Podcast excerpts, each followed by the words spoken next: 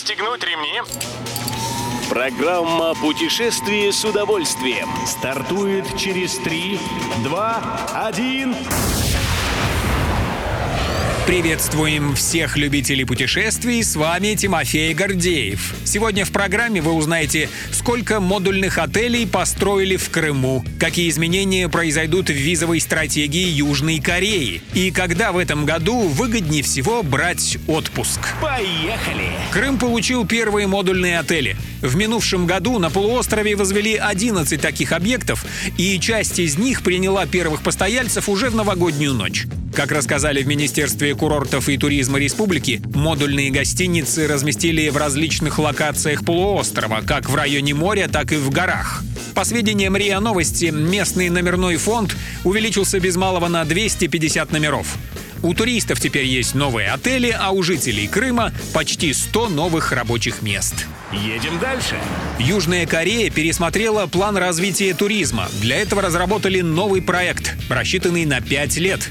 Министерство культуры, спорта и туризма республики хочет обслужить к 2027 году 30 миллионов путешественников и тем самым возродить туристическую индустрию страны после пандемии коронавируса.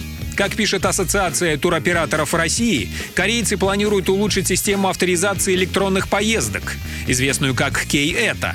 Также в наступившем году наметили запустить два новых типа виз – Кей-Culture виза и Нормат виза – соответственно, для молодых иностранцев и так называемых цифровых кочевников. Это надо знать. В любой бухгалтерии вам скажут, что отпуск надо брать в те месяцы, в которых больше всего рабочих дней.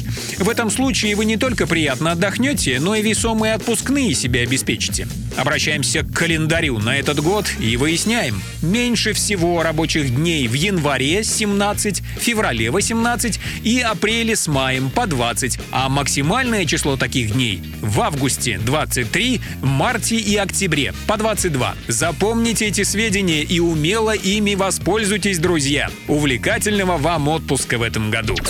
Любой из выпусков «Путешествие с удовольствием» можно послушать, подписавшись на официальный подкаст программ Дорожного радио. Подробности на сайте дорожное.ру. Дорожное радио вместе в пути. Программа «Путешествие с удовольствием». По будням в 14.30. Только на Дорожном радио.